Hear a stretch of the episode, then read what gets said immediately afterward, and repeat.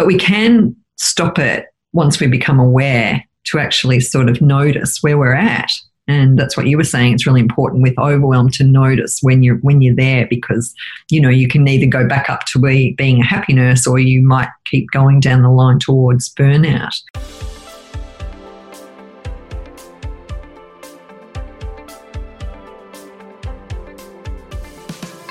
Welcome to the Happy Nurse Podcast. Nurses are the backbone of healthcare, always there to care for strangers as if they were one of their own, often forsaking special moments with their own family in order to ensure another's loved one is being cared for. As nurses, self care is essential. I am Elena Mullery, nurse educator and self care mentor for nurses. I'm an RN with 20 years of clinical experience. I have first hand experience of stress and burnout. It was this experience which led me to develop a passion for personal development and pursue the study of mindfulness, meditation, hypnotherapy, and neurolinguistic programming.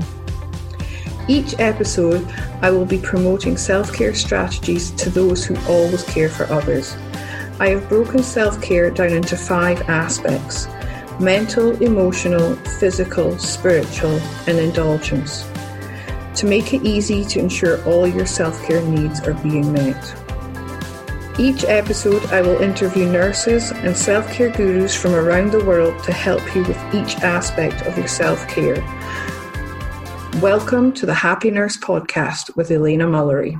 Welcome to another episode of the Happy Nurse Podcast. I'm Elena, as you all know, and today I am joined by my friend, colleague, and my coach, Lauren Bell. Nice to have you back on the show, Lauren. Thank you, Elena. It's always beautiful, lovely to be here. After 30 plus years as a registered nurse and over 16 years as a holistic therapist, Lauren is pursuing her passion as a wellness and wealth coach, thought leader, consultant, speaker, and author of upcoming book The Anxiety Relief Handbook. Lauren teaches caring professionals from around the world how to step up, stand out, and be valued at the highest level in their field.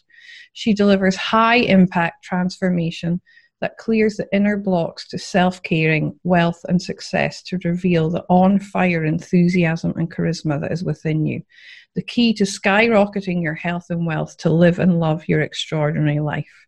And I will vouch for that. You really do. Because having been your client for the past six months, my life has really transformed and happiness has taken off beyond my wildest dreams. So I want to just say thank you to you for your support over the last six months as well, Lauren. No, you're so welcome. And I do I love that the bit about skyrocketing because to me you are just a rocket launching. So it's been, been beautiful to watch.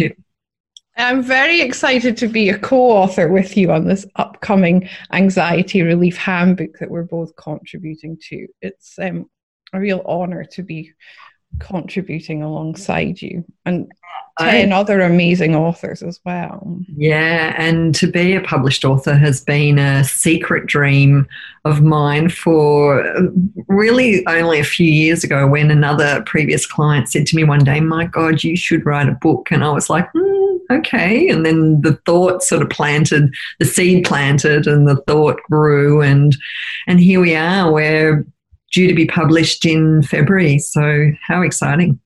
It's very exciting, and I'm actually enjoying the process of writing my chapter. It's going to, like you, I've had this dream for a long time now. And since I developed my five aspects model of self care, I've been itching to get it into print. So, yeah, it's really exciting to see it all coming to fruition. Yeah, absolutely. We will pop the link to the pre sales of the book in the show notes for anyone who is interested in pre ordering a copy. So you can find it there. But today we're actually going to focus on anxiety and speak about our experiences and what you can expect to find when you read our chapters in the Anxiety Relief Handbook. So, Lauren, how are you tackling this, or what's your experience that you're going to be sharing in the book? Yeah, great. Um, I'm going from anxiety, professional anxiety. So that's anxiety that we experience at work, in the workplace, or about our work. Uh, and because of the people that I do work with, you know, what I find is so many people have high standards and high ideals about what they really want to do and what they how they really want to present and make an impact. And one thing I notice with them too is they tend to be really overgiving and really caring for everyone else and putting not their own needs as a priority. But then also, even though they want to do more and they're really drawn to helping so many people, not letting down their bosses or their patients or those things, that they have these standards that they're trying to live up to and still not feeling good about themselves. So they go and do more and more studies or more, you know, they have the experience and yet they doubt themselves and they're not putting themselves forward for positions that they could do that they would be amazing at. They don't, they lack that inner confidence. So I'm really working with the anxiety that comes from the pressure that we put on ourselves and that sort of perfectionism, the procrastination, and the overwhelm that, that happens because of it. And then, of course, there's also anxiety in the workplace when we're not working in cultures that are really supportive of, you know, caring professionals and things like that too. So, both those aspects. So much of that applies to the nursing profession as well, as you know, having been a nurse for 30 years yourself. And I call it imposter syndrome. And I know I've experienced it, and I've certainly experienced it in the past couple of years whilst launching Happy Nurse because it's all those inner critic, those that thoughts that go through your head. You know, who are you? Who do you think you are? Who wants to listen to what you've got to say? And it has taken a bit of work, and especially like you'll know that you've been on this journey with me to get past that. So, yeah, any tools that are out there to help with these things are amazing because we're all we've all got huge potential and we can all chase our dreams. And i think it's so important to reiterate that to everyone. You know you're never stuck. You can always make a change. And just by reframing those thoughts that we have in our minds and and downplaying our value really we can um, make a huge contribution to the world yeah, I agree. I think for me, so much of it is about that really owning the value, really seeing, yes, the gift and the contribution that you have. We're all unique, and all of our experiences and journeys adds to who we are and what we have to offer. And I think both of you and I have got to this point because of our own journeys. And yeah, uh, you know, for me, going through burnout and now that lived experience that I know happens to so many people, and what I did, how I climbed out of that, and what I learned along the way, that's what I teach. And that's, and it is all about owning that authority and, and claiming that value that is really inside you that we all have. If you enjoy meditating or you would like to give meditation a try, why not head on over to happynurse.com.au forward slash meditation to download my free guided meditation for stress and anxiety relief? It's 12 minutes of pure self care. I think my journey has inspired me as well because as the, the listeners know, you know, my mum was a nurse and she died tragically at 37. And I a lot of what I do, I am inspired by her because I think, you know, she never got the opportunity to do these things. So I have this understanding of how life it's so volatile and it can disappear at any moment. So we have to do what we can while we're here. And if we want to make an impact and make a difference, then why not just step out and do it? It's a lot scarier than it sounds.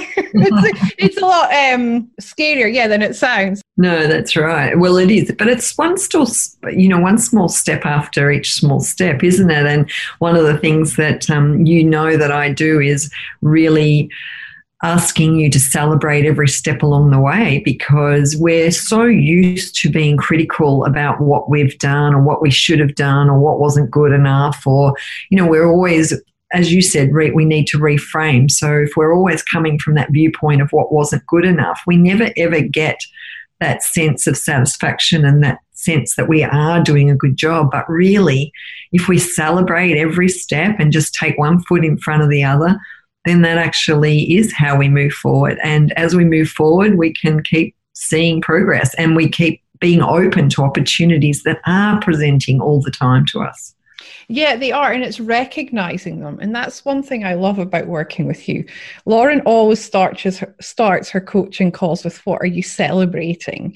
We always focus on the positive. And I think as a society, we don't do that. We're all so focused on what's wrong with us or what we believe is wrong with us, you know. But when we look at ourselves through the lens of others, they see a very different version to what we actually believe that we have. I can't, I was reading um, Jay Shetty's book. I'm sure it was his book I was reading.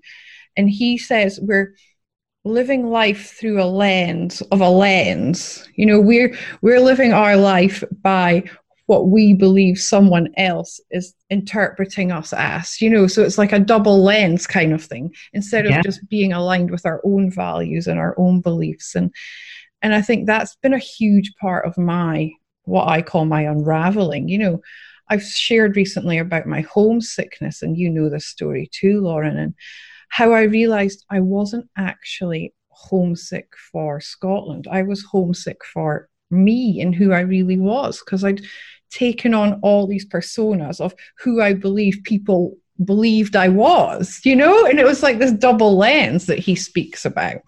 Yeah. And yeah, coming back home to myself has been a huge part of my journey. And but when I wasn't in that space, I was in this constant state of overwhelm and stress. And I didn't think at the time I didn't realize what was going on. But now looking back, I realize, and this is what I'm going to speak about in my chapter and unpack and talk about that overwhelmed state that I lived in for such a long time. And it was because I was actually trying to be someone that I'm not. Yeah. I, I relate to that too, and um, recently share with you. I've had a lot of anxiety over the years around speaking up, and yeah, sharing my voice, sharing my opinions. But it did really start with, you know, as a child. And I have a story that highlights it a little bit, which was you know, I was shopping with my mum and my sister, and it was a Saturday morning. And back then, the shops closed at midday. And we were out to buy new shoes, you know, new best shoes for going out. And we had obviously been looking around at a few and couldn't come up with anything. And my mum was starting to get really exasperated. And because I've always been that sensitive, empathic person, like always, I could I was tuned into her, and I was starting to get really nervous about you know how we you know what she was going to do. So then she's picked up a pair of shoes and said what about these ones? And i've just said yes i like them. I hated them. I, I, hated them. And then every time i put them on i just you know remember hating them and thinking to myself you know you just agree with this and my sister, who was younger, who is younger, she was always, well, we called her stubborn, but really she was just more assertive and more aligned with what her truth was. And so she just didn't accept until she was happy. And so she would go along and get the things that she wanted. And I would settle for these things that I never wanted just to keep peace, just to go along with it. And so this anxiety about speaking up and sharing my truth has really been with me, you know, all my life, even to the point where, you know, you've got a nurse unit manager and you want to ask for annual leave. And because you're by this stage, you've bought some cheap airfare or something and you're really sort of attached to it have it coming true. I would be in this state of anxiety before I even asked her if I could get annual leave. Like it just can affect you so much. Yeah, massively. And it can be called different things as well, you know, anxiety, overwhelm, stress. It's all interchangeable. I agree. Overwhelm, stress, and anxiety. I, I usually would refer to overwhelm and stress. And, you know, even writing this chapter as I'm enjoying it too, but it's pushed my pushed my confidence, or not my confidence, it's pushed my stress levels. I've been waking early in the morning, my mind's racing, can't go back to sleep, and sort of, you know, doing the research about what's really going on for me, but also for other people when they're facing anxiety.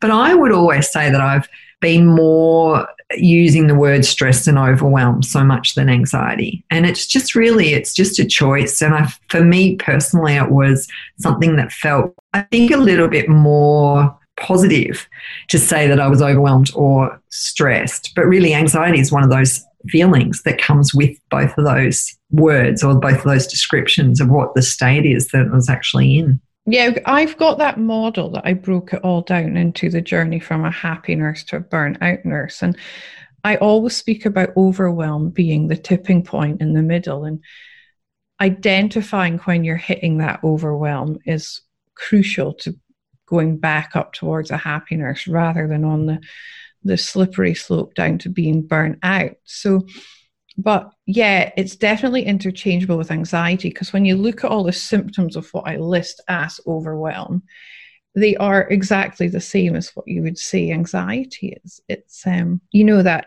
you feel irritable, you feel like your boundaries are being pushed, you're so you're doing that people pleasing, you know, so it's causing extra pressure on you, which then heightens the anxiety.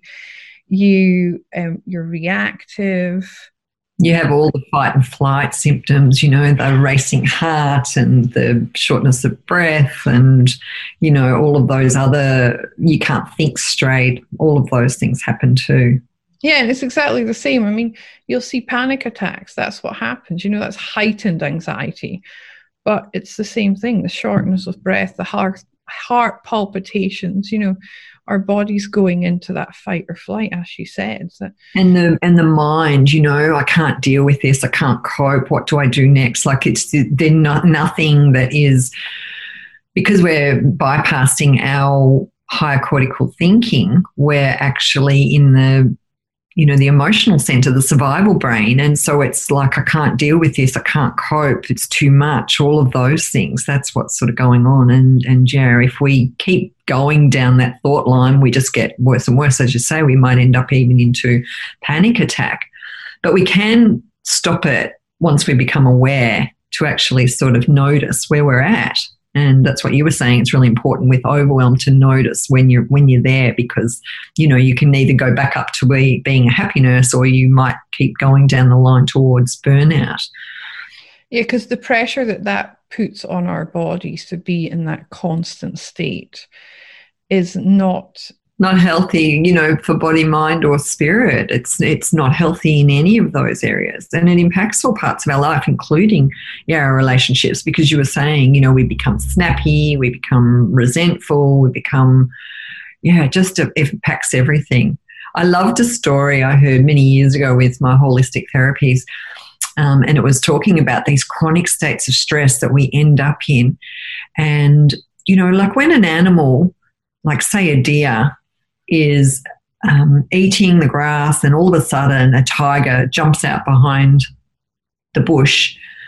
The deer fight and flight's activated and races, you know, so we get heart pumping, shallow breathing, quick, rapid breathing, and, you know, blood supply going to our muscles. We don't need to be logically thinking about this at this time. There's no thought. We're just getting out of the way, or the deer's getting out of the way.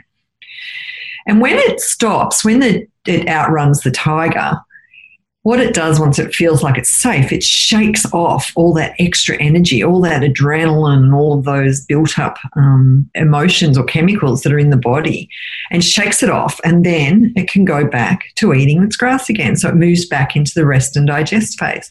Whereas as a human being, we don't really have the tiger jump out, not usually, but we have this sort of lower level chronic stress. And then we never get to the end where we shake it off. And instead of shaking it off as well, we then turn around and go, why me? Why did that have to happen to me? Or whatever other thought that just continually feeds that stress. And I thought, I think that's just a beautiful story to illustrate the difference and why we've got ourselves as a human being and species to this state where we're dealing with so much stress all the time. Yeah, that you've made me think about what I do intuitively actually when I am stressed. And I'm going to share this with you all. My my ex husband used to laugh at me initially, but then he would, when I did get agitated, he'd be like, "Go and do that thing you do." If I'm lying in bed and I can't sleep and I can't settle, and it is because I'm stressed, I get up and I just jump around and I shake my arms and I just shake my head and everything, and then I get back into bed and I settle and I go to sleep. Oh, that's amazing! That's fantastic. Well, that needs to go in your book as a um, yeah, that needs to go in your chapter as a strategy because yeah that that makes sense. And now you know why. Like there's a actually a physiological reason why that does work.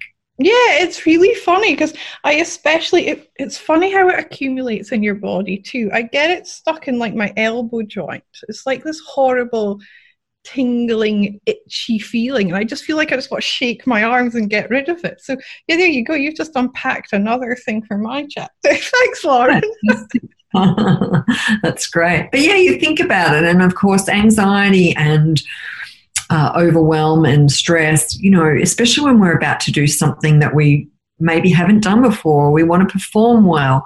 And so, of course, one of the coaching tools, my chapter is all about coaching and self coaching, is that we can reframe it again. And we can reframe it because physiologically, as well, anxiety and excitement are very, very similar. They have very similar neurochemical sort of recipes, if you like.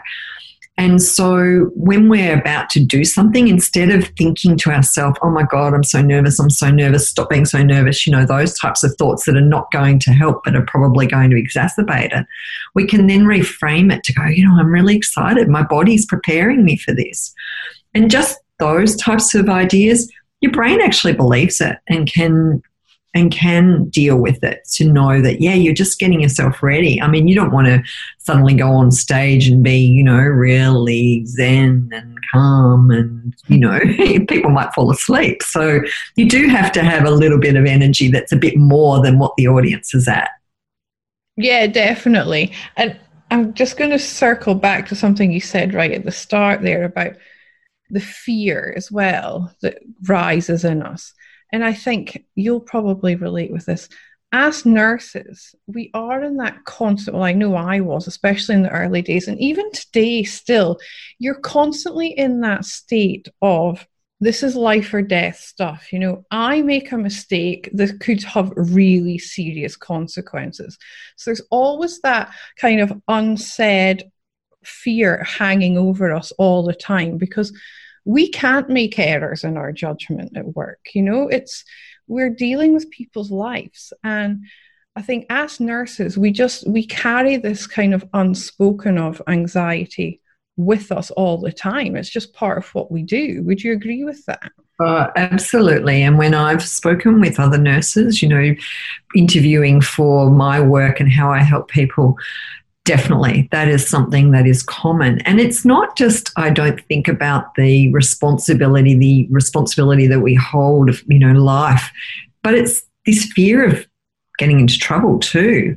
Because, you know, the way the healthcare system is set up, or and particularly for nurses, it's so hierarchical that they talk about non-blame cultures and i know you and i've talked about this before too but really they do blame. They don't really always support there's often that scapegoating and and i think people are aware nurses are aware that they could be blamed for something that it's we often will also talk about the Swiss cheese holes lining up when really this thing happens and that thing happens and someone else does this and you know all the circumstances and the the Swiss cheese lines up and something untoward goes on. But often, in the case of that, nurses are actually pulled out of that and then blamed for what their part of it has been. That's certainly been an experience that I know many nurses have gone through, and I've spoken to a lot of them about it. So, this fear of getting into trouble is, is constant. I recently saw a post on Facebook written by a registrar. I'm not entirely sure how how correct it is, but he was saying how he was talking about nurses and how the public have this persona of what we do, and it's actually far from what we actually do, and we're actually very qualified, you know, university trained professionals.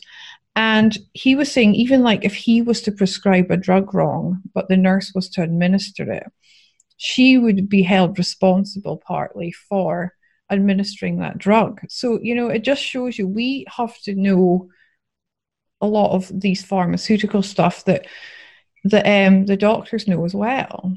Oh, definitely. Yeah, absolutely. And, you know, that is part of our nursing responsibility, isn't it? We've got nine rights to giving drugs to make sure that it's, you know, the right patient, the right time, the right dose, the right, you know, indication, the right drug, all of those things. I mean, yeah. And so there is that responsibility that if you're giving a drug that you know what the side effects and and that it's the right indication and the dosage and things like that. So and I think the difference it goes back to what I was saying before that I do feel that and I was told this by a doctor and I think that's probably why I'm sort of latching onto it. But he was saying that um, in the medicine, they sort of look out for each other a bit more and they support each other a little bit more when errors happen. Whereas the nursing, as I was saying too, is that it's more hierarchical and more of this blame culture. So I think that's why so many people feel that pressure as well. I mean, not that we want to make a mistake, of course, but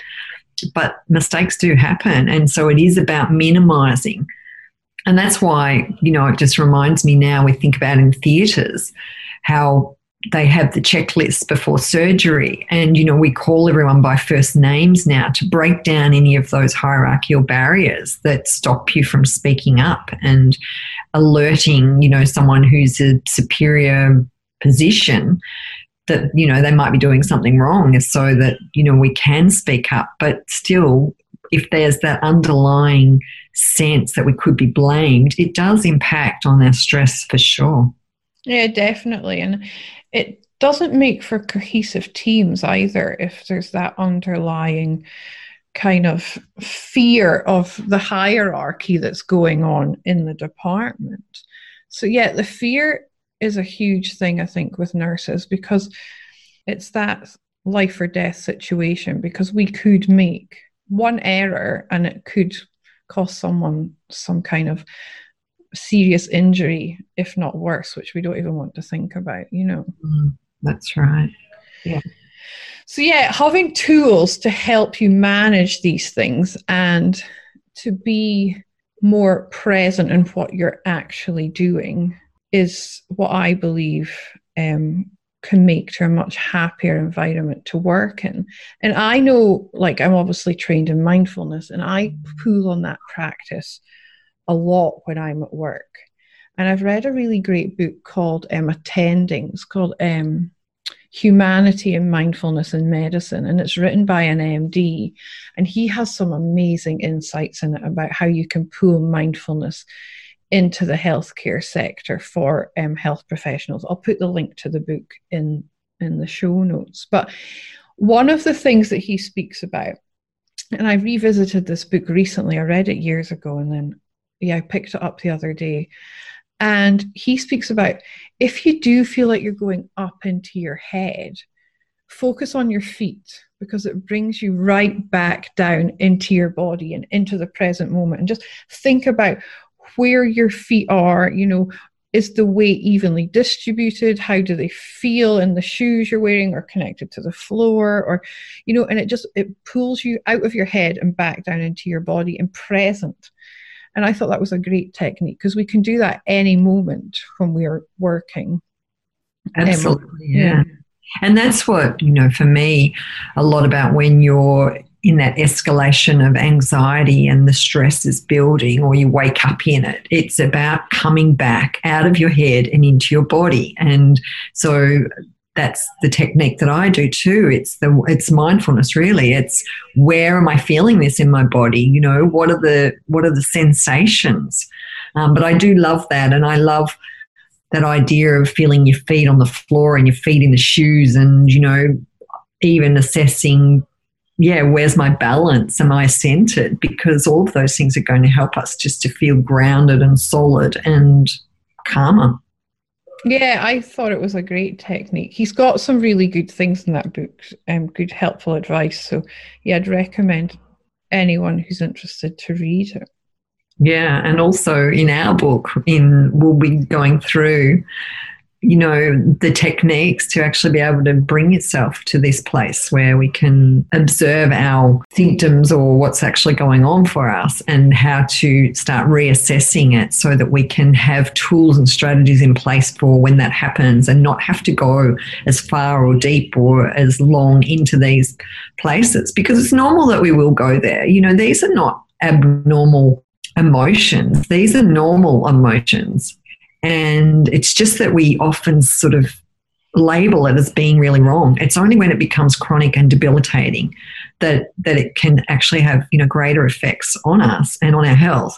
And so once again, knowing that it can be normal, but having this awareness of who we are, how we are, and how we're responding at that moment, what we're thinking about it, can help us in that moment right now. But also later, we can look back on it on it and reflect what was going on, what was I doing and so these are the tools that I like to, because I'm talking about coaching, it's about the self coaching questions that you can ask yourself.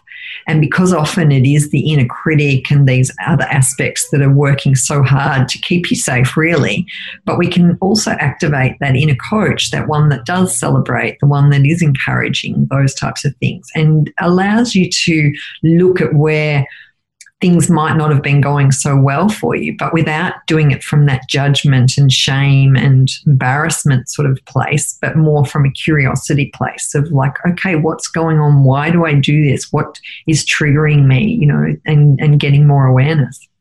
And I think that's beautiful. And it's something that we don't do as a society even. We tend to just push it down put the lid on it and then it's when it all starts to build up. We can only push stuff down so far. We become that proverbial pressure cooker you know and then that's when we go into these massive states of um, anxiety attacks or we get burnt out because we just haven't dealt with it. And as nurses we're all meant to do reflective practice. So, yeah, what a beautiful way to do your reflective practice. Look at the emotions that have come up during the day because we work in a very emotional environment. You know, we're dealing with people who are probably feeling the most vulnerable they can in their life at times. And they, um, it all rubs off on us and we pick up on the, the energy that they're giving off as well. And we're being there as their kind of lighthouse you know their pillar of support.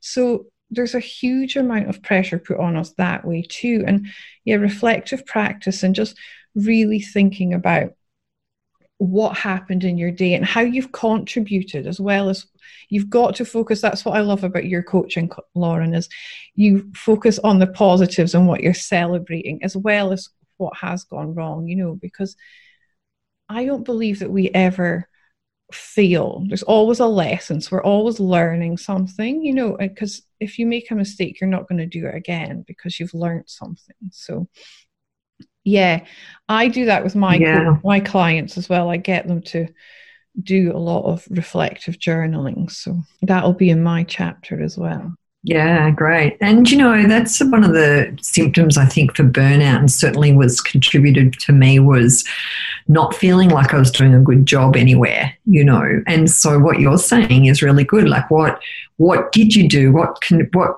contribution did you make today? What was great. So, you know, extending on the celebration part too, like seeing both sides of it rather than the bits that you didn't do. Because I know definitely with burnout, so much of it is that not feeling like you're really living up to that potential. Well, I feel like we've come full circle here on this episode. Yeah. So it's a great way to finish off. Um, thank you for sharing your wisdom with us as always. Lauren and I, as I said at the start of the show, are two of 12 authors who are contributing to the Anxiety Relief Handbook. This handbook is a compilation of all 12 of our strategies and tools that we deal we use to deal with um, anxiety and the reflective phase of anxiety with both personally and with clients that we work with so the pre-sales are now open it gets published in February. If you would like to get your hands on some of the first copies hot off the press, I'll pop the link in the show notes. so you can do that. It's been a pleasure, Lauren. I love chatting to you. Chat to you all day. Thank you for coming on again. Thank you. Thank you so much for having me. It's been um, really interesting. And, uh, you know, even just unpacking this and talking about this a bit more, it's, it's alerted me to some new ideas as well. Things that we do intuitively that, uh, that we are actually, you know, we have the answers inside us. And I think that's what's amazing. Yeah, like me with the Bambi dance. That's what I'm going to call it. yeah. Here on this episode. right. Yeah, it's been a pleasure. Thank you, Lauren. Thank you. Bye. Thank you for listening to the Happy Nurse podcast. If you've enjoyed today's content and would like to join the Happy Nurse community, head over to Facebook and check out the Happy Nurse AU Facebook page and request to join the Happy Nurse community. Also, check out happynurse.com.au for access to free downloads and subscription to my blog. See you soon, and in the meantime, remember to always offer yourself the same compassion that you so freely give to others.